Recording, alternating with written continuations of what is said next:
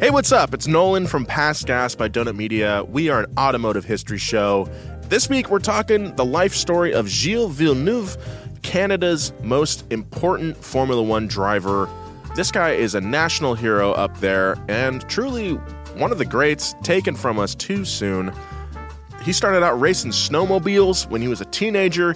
He invented one of the most important snowmobile innovations ever, which is crazy for a Formula One driver to do, and eventually became just one of the most legendary drivers of the 1970s. This guy raced for such a short time but had such a large impact, and it was super cool to talk about a Quebecois racing legend. That's Past Gas by Donut Media, available anywhere you get your podcasts. Subscribe today. Number one automotive podcast, Past Gas.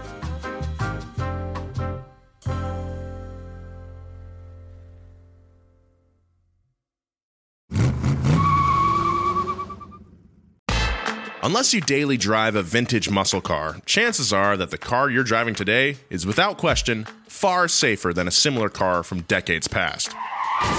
Even though automakers introduced the seatbelt in the 1950s, they weren't an accepted part of the car until the National Highway Traffic Safety Administration started requiring them in 1968. At this time, I'm going to ask that you fasten your. Even after seatbelts started showing up in cars all over America, only 14% of Americans chose to buckle up until the government began to intervene. And once they did, it quickly became clear that wearing a seatbelt reduces the risk of dying in a crash by nearly 45%. Despite those numbers, Americans were furiously opposed to forced regulations, even if it kept them safe, as opposed to, I don't know, flying through their windshields or being impaled by their steering column. You may think that safety measures would be a popular and easy win for the automobile industry, but it wasn't always that way.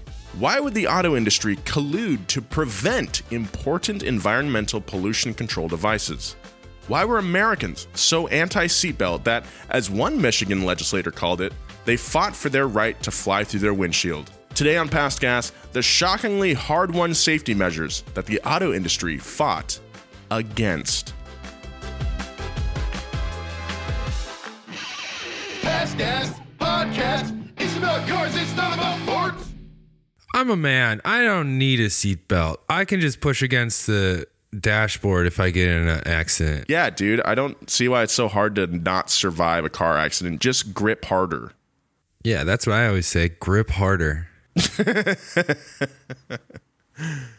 Uh, I had a an acquaintance in high school who did not wear a seatbelt, and he reasoned that if he got in an accident and flew out the window, that he could flip in the air and land on his feet. I mean, that's pretty sound though. Yeah, did he ever get to prove it? No, he died. Oh God. What? No, I'm kidding. No, he's fine. I can't not wear a seatbelt, even if I'm like moving my car around. If I'm driving and I don't have the belt on, I feel like I'm gonna like fly out of my car. Yeah. yeah. like that. Like your your moonroof is gonna sunroof's gonna be open, and you're gonna be sucked out the top. Yeah, Yeah. that's how I feel. I joked about pushing against the dashboard, but that's literally what I told my mom when I was a kid because I didn't want to wear a seatbelt. I don't think when you're young or immature, you don't un- understand physics. No, not and at how all. if you when you get into an accident or a collision, all of a sudden you're just at the mercy of of gravity. Yeah. and and momentum. Everything happens in a tenth of a second. You can flip though, You can flip in the air and land on your feet. dude. Do you have a Yokohama mug? I do. Whoa, that's cool. It's like matte blue. Where'd you get that? I think this was on the on our free uh, shelf. Oh, at man. some That's point. cool. Yeah. I think I have a big tumbler too. I can try to find that for you, James, if that's what you'd like. A big tumbler, eh? Yeah, big old thing. So you can you can get like 36 ounces of coffee straight to the gut in the morning. Yeah, I don't drink coffee. I noticed that just now. Uh, welcome to Past Gas, everybody. This week we are talking about automotive safety and the people that tried to prevent it. I'm your host, Nolan, joined as always by my co host, uh, Joe Weber. Going handheld with the microphone this week. Sorry, yeah, Joe. what's up, Wink Wink Nation? I'm uh, transmitting from a secret base. Uh, ho- stand by. and James Pumphrey at the donut office. Toot toot, baby, baby. Joe, you look like Henry Rollins. like holding your mic, just like Yeah. I read an op-ed in LA Weekly. Yeah, uh, sa- vehicle safety is, I think, a topic that uh, uh, when we chose this topic, and then when I when we were discussing it this week, I realized how like near and dear it is to my heart. I think it's like I'm a cautious guy. I'm not a guy that takes big risks all the time, like uh, some of my other co-hosts here at the channel. Wait, do you want to unpack that, Nolan? I'm just saying, Job likes to cut corners sometimes.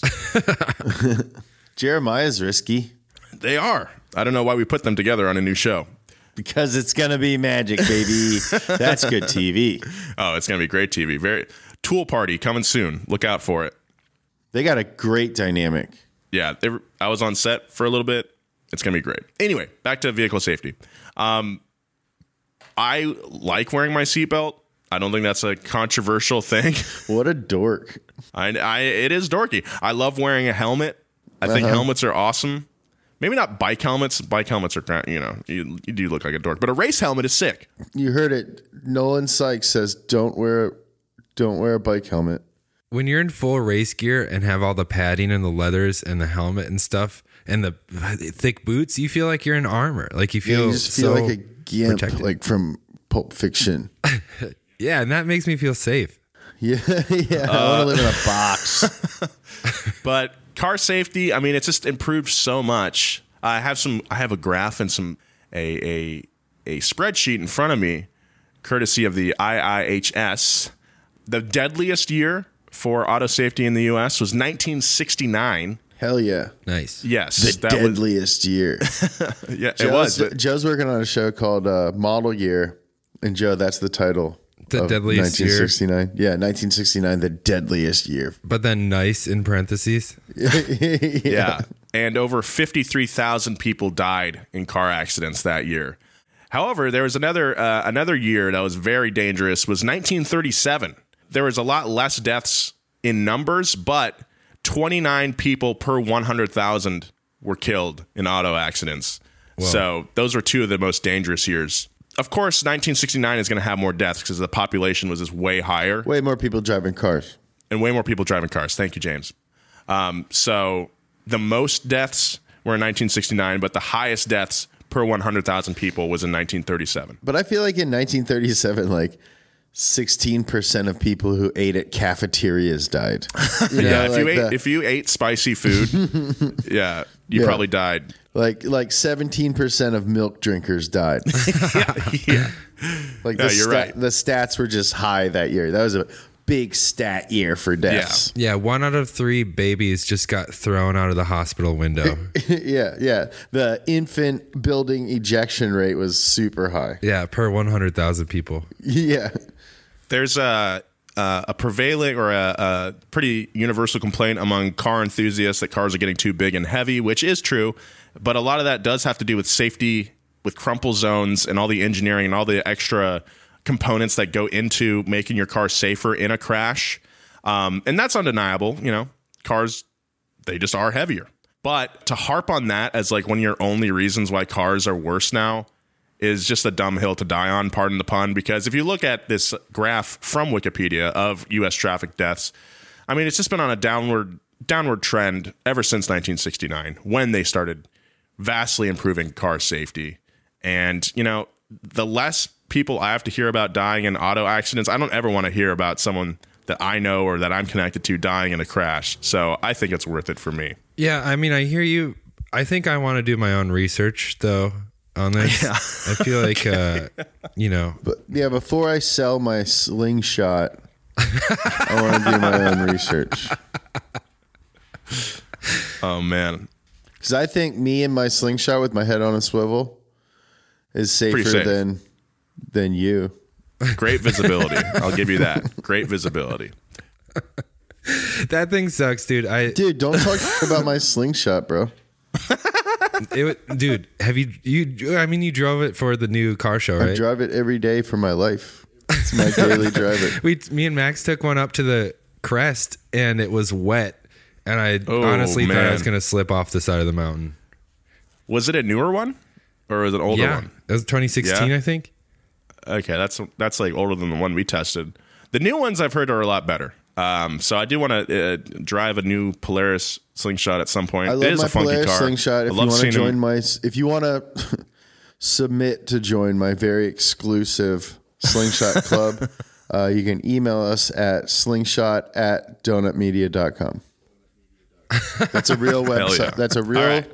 email account that will go to a person. All right. Well, let's get into the story here. Yeah, so today we're not just going to talk about collision safety, we're also going to talk about the safety of your lungs, the safety of breathing. Uh, so, first, we're going to talk about emission stuff like the catalytic converter and smog. And then later in the episode, we'll get into the, uh, uh, the, the horrific collision deaths later on in the episode. So, make sure you stick around till then.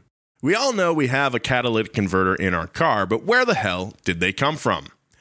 Catalytic converter prototypes were first designed in France at the end of the 19th century when only a few thousand oil cars were on the road. They were later patented by French mechanical engineer Eugene Houdry, who moved to the US in 1930. And as it turns out, Houdry was concerned about air pollution, particularly after early studies of smog in Los Angeles came out, and he decided to found a company called Oxy Catalyst.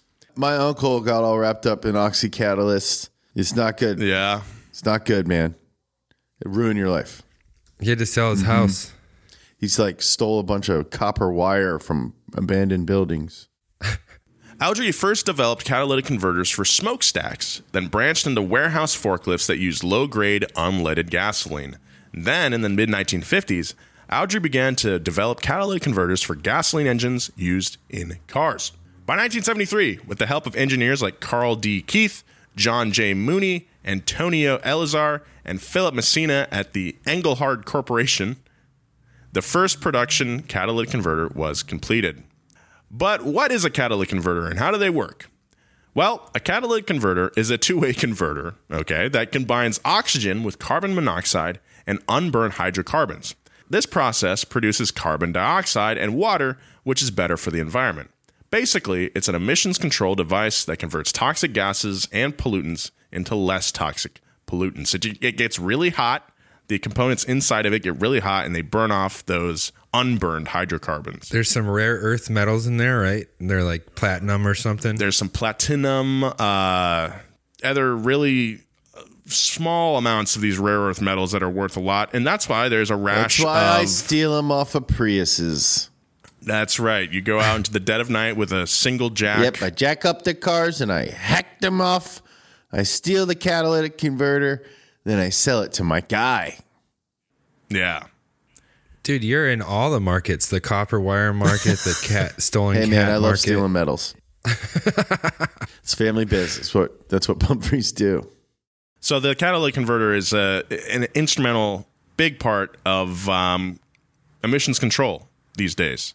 Can't imagine what it was like to just walk down the street when like every car was a huge muscle car or a big sedan. I know, man. Every time we get an old car uh, at the shop or in the office and we start it, Oh my god, it's like you can imagine, like it stinks. it's awful. It just smells so bad, and it just smells like gasoline burning, not well. Yeah. And if you just, yeah, you can imagine like La Brea just Oh. full of cars like that. Like you would like the vi- like it would be like wavy. Yeah. Like the air would be like Yeah. wavy. My dad, he grew up in uh, Long Beach, and uh, at the time of these cars, and they would have smog days where you know school was canceled because the air was so bad outside. Oh, And if they didn't have smog days, you know, if they didn't, you'd have to go to school, you know, if that threshold wasn't reached. And when he was playing football, he said his like his lungs would just be on fire because you're out, Oh, you're man. in practice, super hot outside, but also your your lungs are being attacked by this the smog. Speaking of smog, The climate crisis is well covered these days, but let's get a little backstory on it. As a concept, the word smog, a combo of smoke and fog, was adopted as a term in 1926 as an official weather condition. And the U.S. Bureau credits Indianapolis for popularizing the word. Okay, I mean, Any clock's right twice, right? The U.S. Weather Bureau. Hell yeah. Yeah, I was a, Indianapolis is a fine city. Despite the late arriving label, smog had already been a huge issue in large cities for decades. Hey, I got a pitch for Nolan Uh huh. for a nickname on this show. Okay. Can we call you the Velvet Smog? I love it. Yeah. Oh, that's hard and fitting. Thanks. I, I guess. In New York, the trees in Central Park were shrouded and unhealthy. In St. Louis, hat makers marketed smog proof hats. And for a brief moment in 1929, the Pittsburgh Press ran a front page campaign to expose polluters in the city.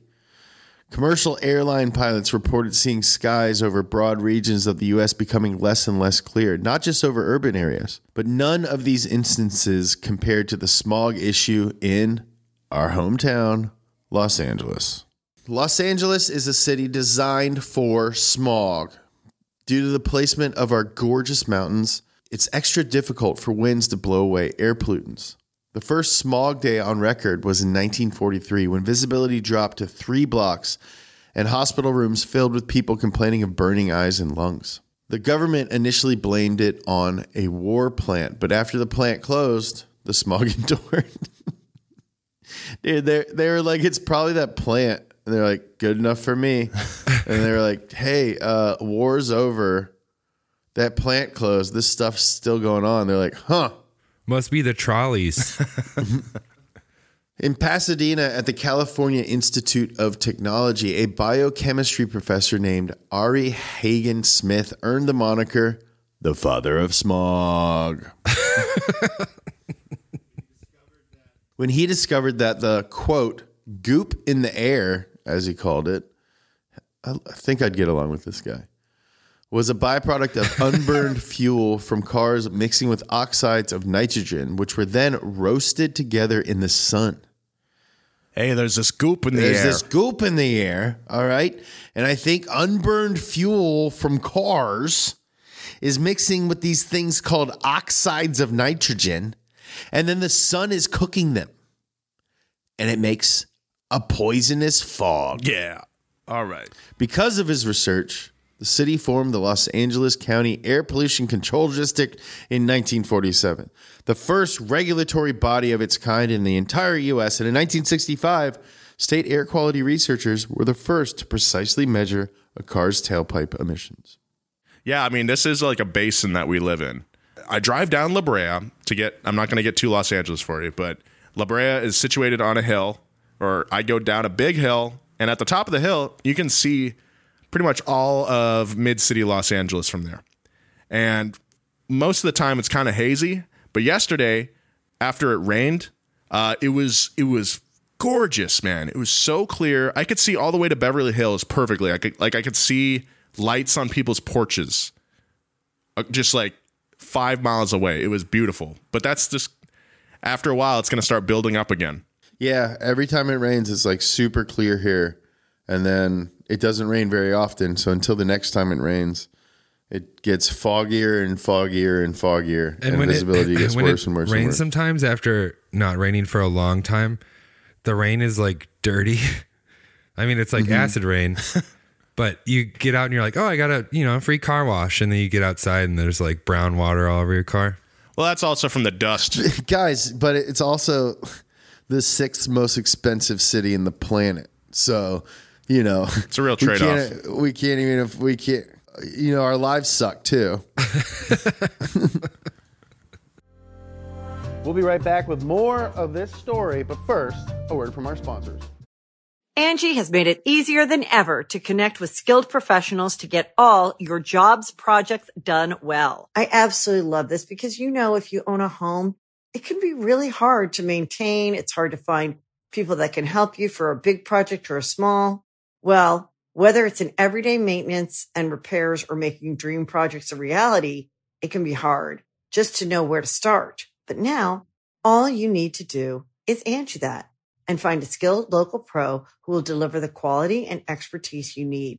Angie has over 20 years of home service experience and they've combined it with new tools to simplify the whole process. Bring them your project online or with the Angie app answer a few questions, and Angie can handle the rest from start to finish. Or help you compare quotes from multiple pros and connect instantly. Which means you can take care of just about any home project in just a few taps. Because when it comes to getting the most out of your home, you can do this when you Angie that. Download the free Angie mobile app today or visit Angie.com. That's A-N-G-I dot com.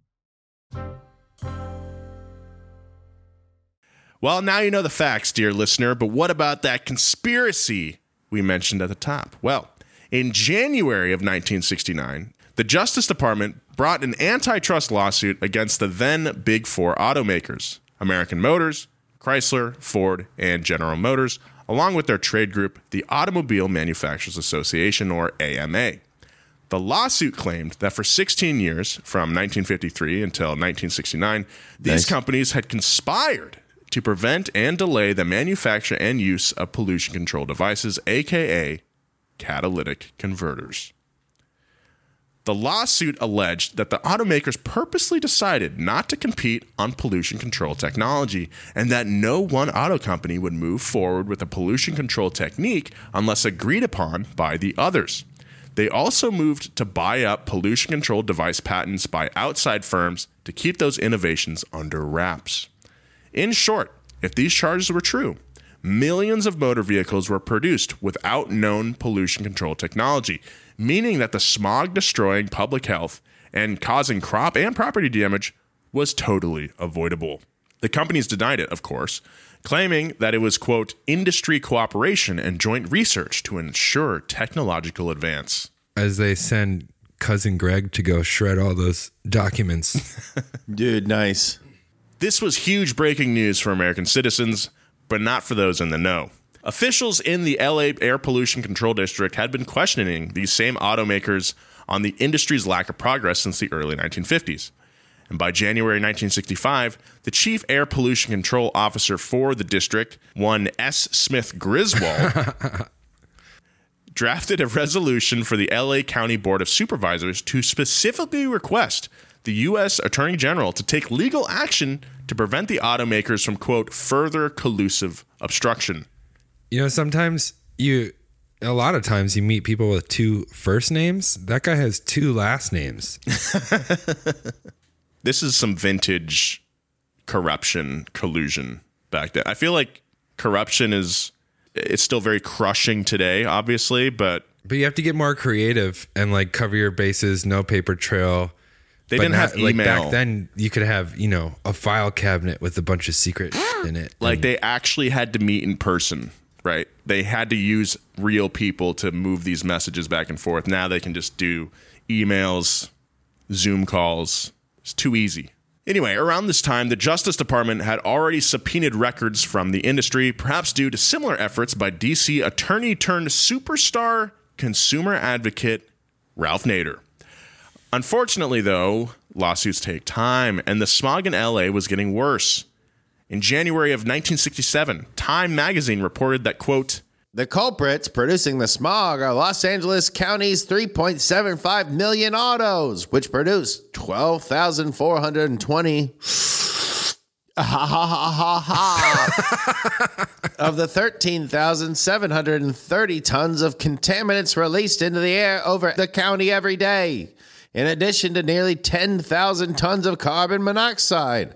Autos exhaust 2,000 tons of hydrocarbons and 530 tons of nitrogen oxides daily, enough to form a substantial brew of irritating smog. Stop. that's a lot of goop in the air. oh, that's a lot of goop. Uh, meanwhile, back inside the Justice Department, attorneys handling the case were determining whether there should be criminal or civil indictments. Eventually, they landed on civil and filed the civil suit at an awkward time, just as President Johnson's administration was ending. Ooh, awkward. The new Attorney General, John Mitchell, would have to take over. And on September 11th, 1969, the AMA's lawyer, Lloyd Cutler, was able to secure a deal on the smog conspiracy case. They settled by consent decree, which basically meant that the automakers got off scot free. Those supporting the DOJ lawsuit were pissed. The consent decree was a clear win for the auto industry.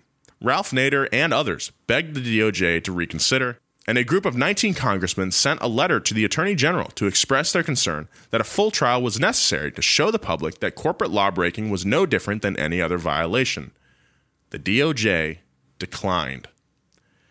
Then there is a widespread formal campaign to upend the settlement, in which thousands of individuals, congresspeople, and numerous municipalities petitioned a federal district court judge to not approve the decree, and it failed. Although the automakers essentially won this round, it's worthwhile to note that a flurry of legal actions related to the case continued through 1973. One California case called for the auto companies to take formal steps to eliminate smog, make contributions toward the creation of mass transit systems, and provide free emissions testing of automobiles. I think it's funny that there's so much stuff based on like being like gentlemanly and like decent, and they're like, "Hey, let's all 19 of us get together and we're gonna write this guy a letter." and then at some point, a certain group of people in like the government were like, "Yeah, we don't give." like, I don't care if you like me. I don't care about your letter. I'm gonna look out for the best interests of the people who support me. Yeah, there's like this need to do this grand motion. Yeah, and they just rolled over everybody. Like, but we used to do it this way, and they're like, yeah, we're not going to do it that way anymore. You dork, get in your locker. But for the congressmen, they're like, okay, whatever. What's the next thing Yeah. we're gonna? Yeah, we're just going to take. Yeah, well, after Johnson, it was uh, one uh, Richard Nixon in office. So Slippery dick. Filthy dick, stinky dick, stinky Dick Nixon. stinky dick Nixon,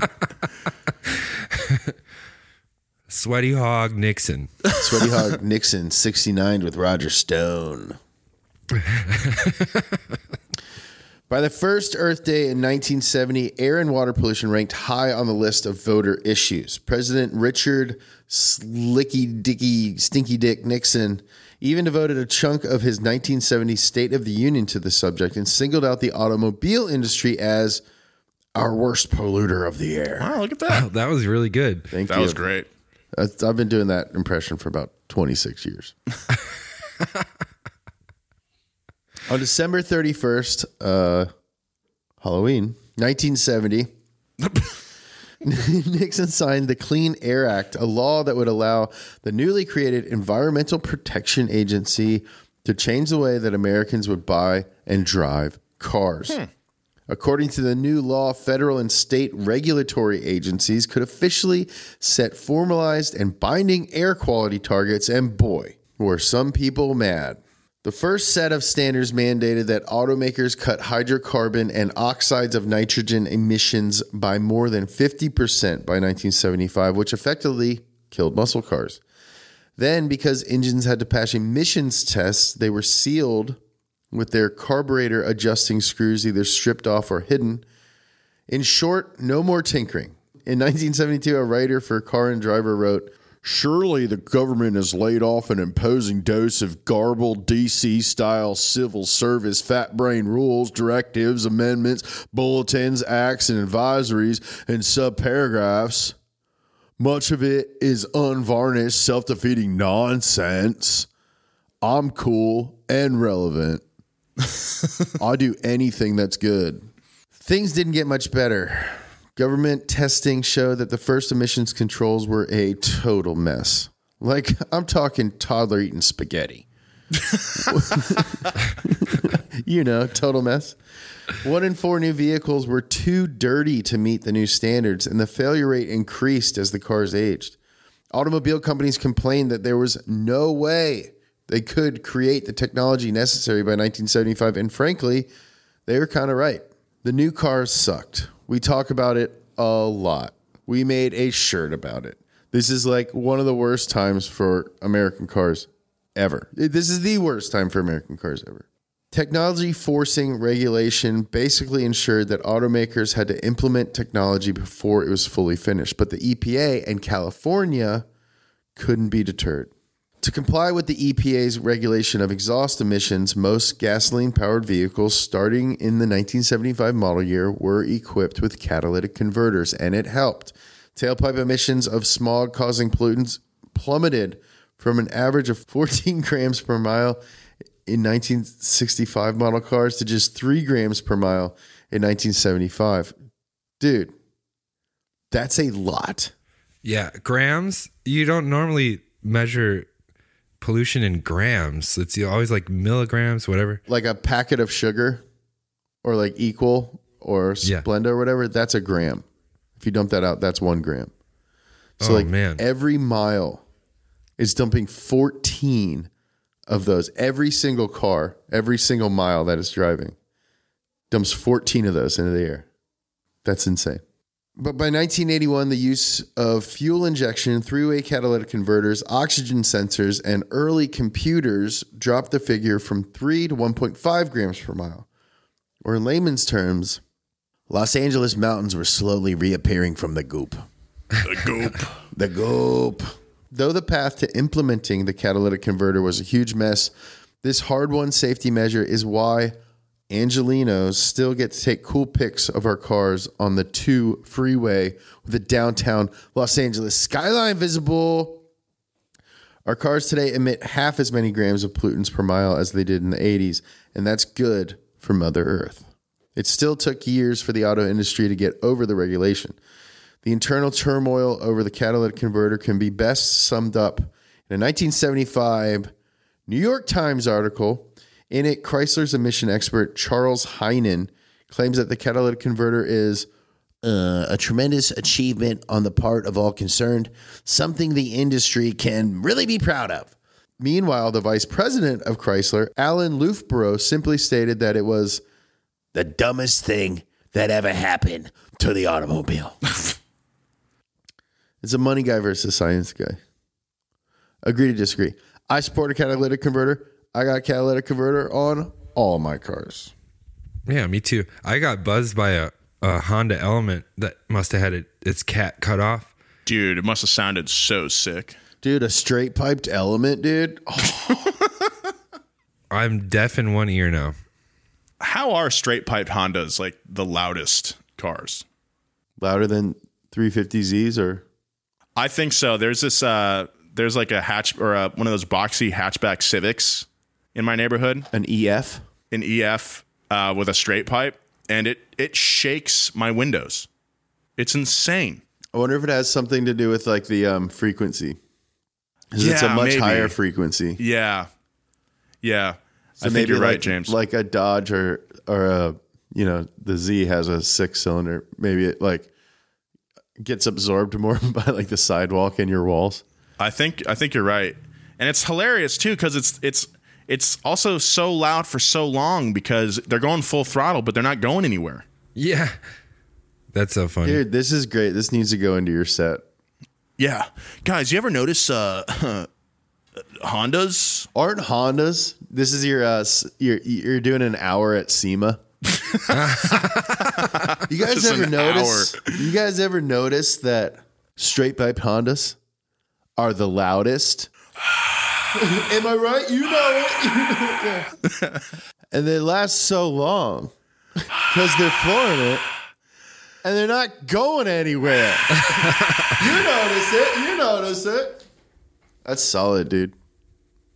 Who here has a car? You should do it with a puppet.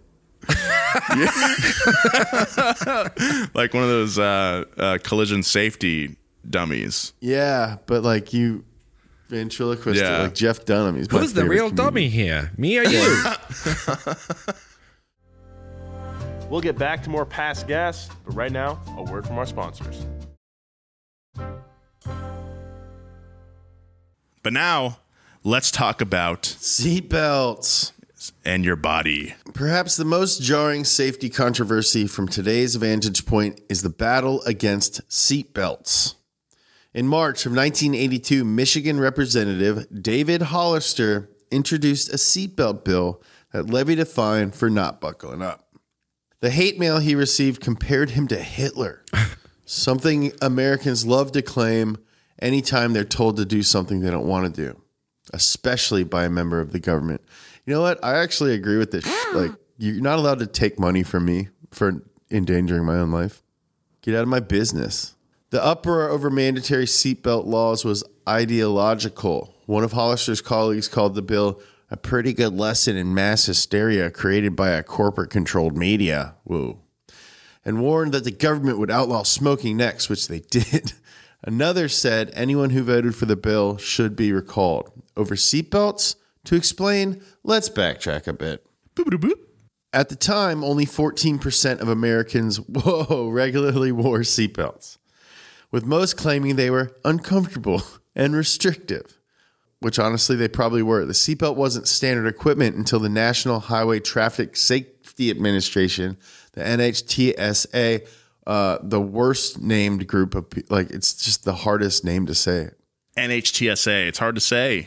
Uh, well, they require lap and shoulder belts in all new cars starting in 1968, even though automakers had started installing seatbelts in the 50s. Regardless, the Department of Transportation once estimated that seatbelts can reduce serious injury and death by 45 to 55 percent. In fact, of the 30,500 drivers and passengers who died in traffic deaths in 1983, less than 3% were wearing seatbelts. There you go. That's all I need to hear. Then in 1973, NHTSA pissed off the American people even more. They required all new cars to include a seatbelt interlock mechanism that prevented a vehicle from starting if the driver wasn't buckled, which is not good That's inconvenient. if you're in a horror movie. that is dangerous if you're in a horror movie for sure. Yeah, you got Michael Myers all up on your butt. You got to remember to put on your seatbelt and everything. How ironic would that be, though, if uh, you escaped from Michael Myers without your seatbelt, but then ended up You crashing into a tree. Yeah, I mean that that happened in one of those movies. It's definitely happened in one of the movies. Yeah. They made like 12 of them. Yeah. There would also be a super annoying buzzing sound that warned drivers if they forgot to buckle up. This implementation perhaps predictably led to enormous political backlash.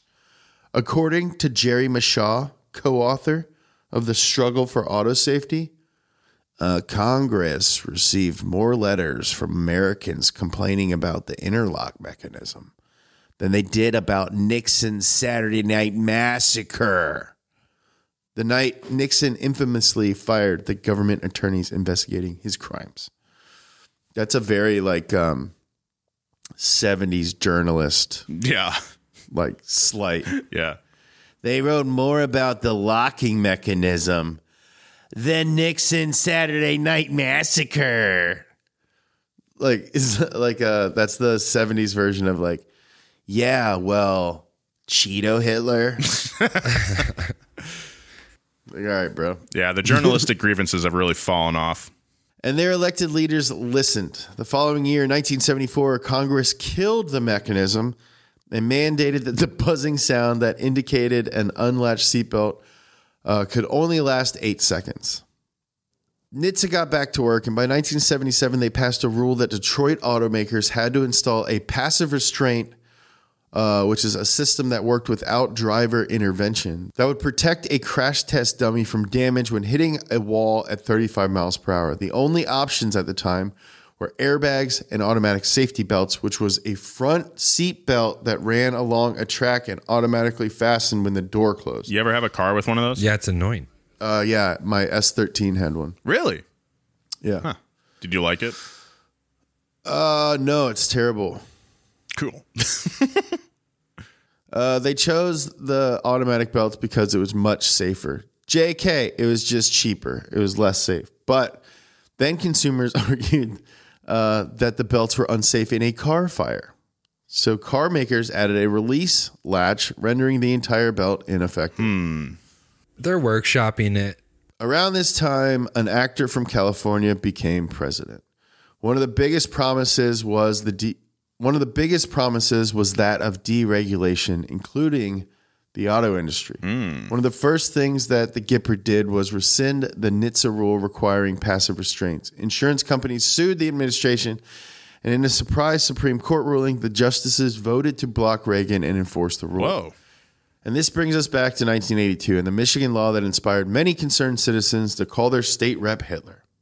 This seatbelt bill and the fine it would levy was a huge effing deal, primarily because Michigan was the cradle of American car manufacturing. Mm-hmm. Thing is, even though the bill was unpopular, Supporters estimated that 300 lives a year would be saved in Michigan, so Hollister had to start thinking outside of the box. It's time to do some politics. Love it.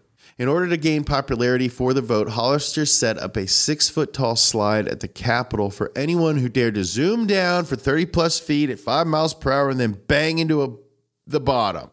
A feeling he compared to getting hit by the right tackle of the Green Bay Packers. Hey. I would have chose like the Detroit Lions because that's where he's from. No, dude, Bakhtiari, the pit bull. In another stunt, or what Hollister called public eye openers, he and supporters demonstrated impact by dropping pumpkins on the Capitol grounds where they exploded. he later said that this was meant to reflect, uh, yeah, the uh, force of a head hitting the windshield at uh, about five miles per hour there. Yeah. All these stunts were put on at lunch hour for maximum visibility. That's a, uh, coincidentally, Billy Corgan was a child visiting the Capitol at that time. I think one day I'm going to start a band and call it that. The world is a vampire. uh, yeah, you know, be, uh, they're voting against all these regulations because, uh, you know, at the what are you going to do? At the end of the day, the, the world is a vampire. it's set to drain. Every single thing he says in this speech about safety is like a Smashing Pumpkin song. Secret destroyers. Uh, I had a Siamese dream where everyone was safe. uh, you know, like uh, emptiness is loneliness. Uh, loneliness is cleanliness. Cleanliness is godliness. And, uh, you know, God is empty, all right? Just like me. Just like me. Wow, the thought of people perishing in auto accidents sure is filling me with some melancholy and infinite sadness. You know, but I try and keep my head positive, you know, because today is the greatest day Yeah. I've ever known. You know? Safety is so much better than it was in 1979. I love them. The fight for seatbelt regulation was officially on. And this time, the Michigan State Police added a box on the accident report forms to indicate if a person killed in a crash was wearing a seatbelt. And those results were often published in local newspapers. Hospitals posted signs outside their emergency rooms that listed out how many people who weren't wearing seatbelts had died over the weekend. Jeez. Oh my god. Look, when it comes to stuff like this, like safety, I'm going to listen to what the hospitals want me to do. I still think I'm going to do my own research. People working in hospitals, that's their life, and they really are obsessed. They don't want people to die in front of them because watching someone die in front of you really sucks. During the 1984 holiday season, a Michigan based medical examiner even sent cards with horrifying photos of car wrecks to members of the state house who had voted against compulsory seatbelt use. One of the photos included a dead child whose skull was cracked open, as well as a dismembered leg beside a wreck. It was brutal, but it was also the truth. Listen, this is lame. Don't do that. No, do Like, that. no, don't do that. Why not? Put seatbelts in cars, but like don't like chill out. Everyone just needs to chill out. The controversy had reached a boiling point years in the making. Then the Department of Transportation Secretary El- Elizabeth Dole, who's Bob Dole's wife, uh, he just died. Rest in peace, I guess. He came. They came up with a compromise. She issued a rule in 1985 that required automakers to install driver's side airbags in all new cars unless two thirds of the states passed mandatory seatbelt laws by April 1st, 1989. This gave the automakers and the angry public four years to get used to the idea. This sounded good, but it ultimately wasn't a regulation. Cars already had seatbelts. So all the automakers had to do was convince states to pass mandatory seatbelt laws. Let the lobbying begin. Ah, so they're like, hey, we can use the automaker's hesitancy to put more equipment into cars against them, against the states, basically. Well, like automakers were already doing it. They were they already had the seatbelts, but the cost of putting more airbags in the cars was something that the automakers didn't want to contend with. Right. So that then that would motivate them to lobby the states. Yep. Okay. Smart. Smart, but ultimately doesn't do anything. New York was the first state to pass the mandatory seatbelt law, which annoyed Michigan Rep. Hollister, who wanted it to be Michigan. He'd worked so hard. I mean, He set up all that. He had all that. He spent all that time setting up those pumpkins. You know. yeah. In less than a year, seatbelt compliance in New York jumped to 70%, perhaps because the state decided to issue a $50 fine, which is about $130 today. New Yorkers were not happy about it. Uh, the residents compared it to the government of Russia. You're like if Hitler ran Russia. But it worked. Within the first month of the new law, between 63 and 76% of drivers stopped by police were abiding by the new state law. There you go. In 1984, two years after the Michigan seatbelt law was first introduced, the state's seatbelt use was below 20%. After the law went into effect in July 1985, seatbelt use rose to 60%. There you go. It then dropped down to 45%. Uh oh. partly due to the culture war, but eventually leveled out at around 94% Hey. in 2014. What a roller coaster we just went through, gentlemen. The University of Michigan Transportation Research Institute has calculated that 2,659 lives have been saved since the first bill was introduced. In the end, eight states shot down the mandatory seatbelt laws on ideological grounds, and the states who passed them didn't meet the standards established by Dole's rule. So, April 1st, 1989 came and went, and automakers had to install driver's side airbags in all new cars beginning in the early 90s. So, it was all for naught. And as of I mean, a lot of lives were saved. 2000, that's barely any. I probably think it's more, and also you have a lot more people wearing seatbelts. And as of August 2020, New Hampshire is the only state without mandatory seatbelt law. Live free or die. As a result, their seatbelt use hovers around 70% instead of 90% nationally. That's funny. I'm from New Hampshire. We got the lowest seatbelt use rate in the country. Overall, according to NHTSA's most recent statistics, wearing seatbelts saved $50 billion in medical care, lost productivity, and other injury related costs, whereas deaths and injuries from not wearing seatbelts cost $10 billion in 2010. Would you like to guess the state with the highest fatalities per 100,000 of population? Florida, Florida, No. Texas, New Hampshire, Not New Hampshire. New Hampshire is actually pretty low. Montana, Close. South Dakota, a little less close. North Dakota, No. Oklahoma. Uh, it's, it's Wyoming with uh, 25.4 deaths per 100,000 population, which is significantly higher than the next highest one, which is Mississippi with 21.6. Well, well, in Wyoming, they got those big old ramps on the highway. Oh, yeah, yeah, that's right. They- It's kind of boring driving across that state, so they put Yeah, those so- jumps. Yeah, Yeah. they put jumps and loops. yeah, I forgot about that. Yeah. They added those in like 2001, and they've got deaths have gone way up. That explains it. Yeah, California, where we're we, we're at, is nine point one. Um, no, DC is pretty low, obviously. But anyway, um, I thought that was interesting. All right, progress is slow. It always is, and always will be. As the seatbelt controversy showed us, it's a specific kind of difficulty to implement and enforce laws for public good, especially in a free society. The argument wasn't that seatbelts didn't work, it was that vast swaths of the public were tired of government intervention. But even though the widespread criticism of government regulation is not only understandable, but somewhat justified, should that criticism extend to issues of public safety or environmental protection? Automakers were opposed to the implementation of the catalytic converter, but it wasn't just because of the cost, even though that was like 95% of it.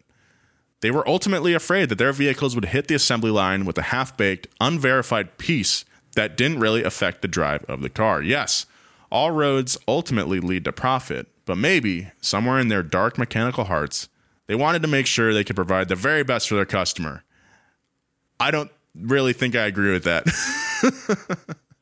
As we said, every time I talk about the the rise of Japanese companies over here in the US, they just made a better car and they were able to do it more economically than we were. We were just being lazy, I think, to a point.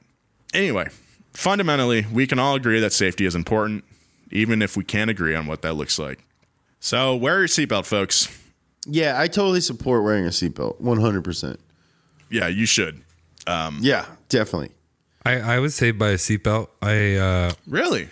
I was driving. I mean, I probably would have been fine, maybe a little bit more banged up, but I was driving in my grandpa's 92 Buick Skylark with a bunch of friends goofing off. And I took a turn at 35 miles per hour, and it w- turned out to be like one of those. It looked like it was, you know, like a 90 degree turn, but it was like cut back a little bit more. And I started to understeer a ton Oh, nice. and I found myself going towards a house uh with like a living room huge window Oh no. and I, I I I popped over the curb and turned at the last second to smash into the tree in front of the yard so that I didn't go into the house and that was 35 miles per hour and like for a week afterwards I was ha- I had like PTSD every time I would like take a right turn in the hallway at school or something. I would I'd be like, oh, and then I had like a gigantic seatbelt bruise across my chest and stuff. No one was hurt. Uh, Dude, you probably would have been f***ed up without that seatbelt. oh, totally. And yeah, like the it didn't have airbags though. What year was it? Ninety two. Hmm.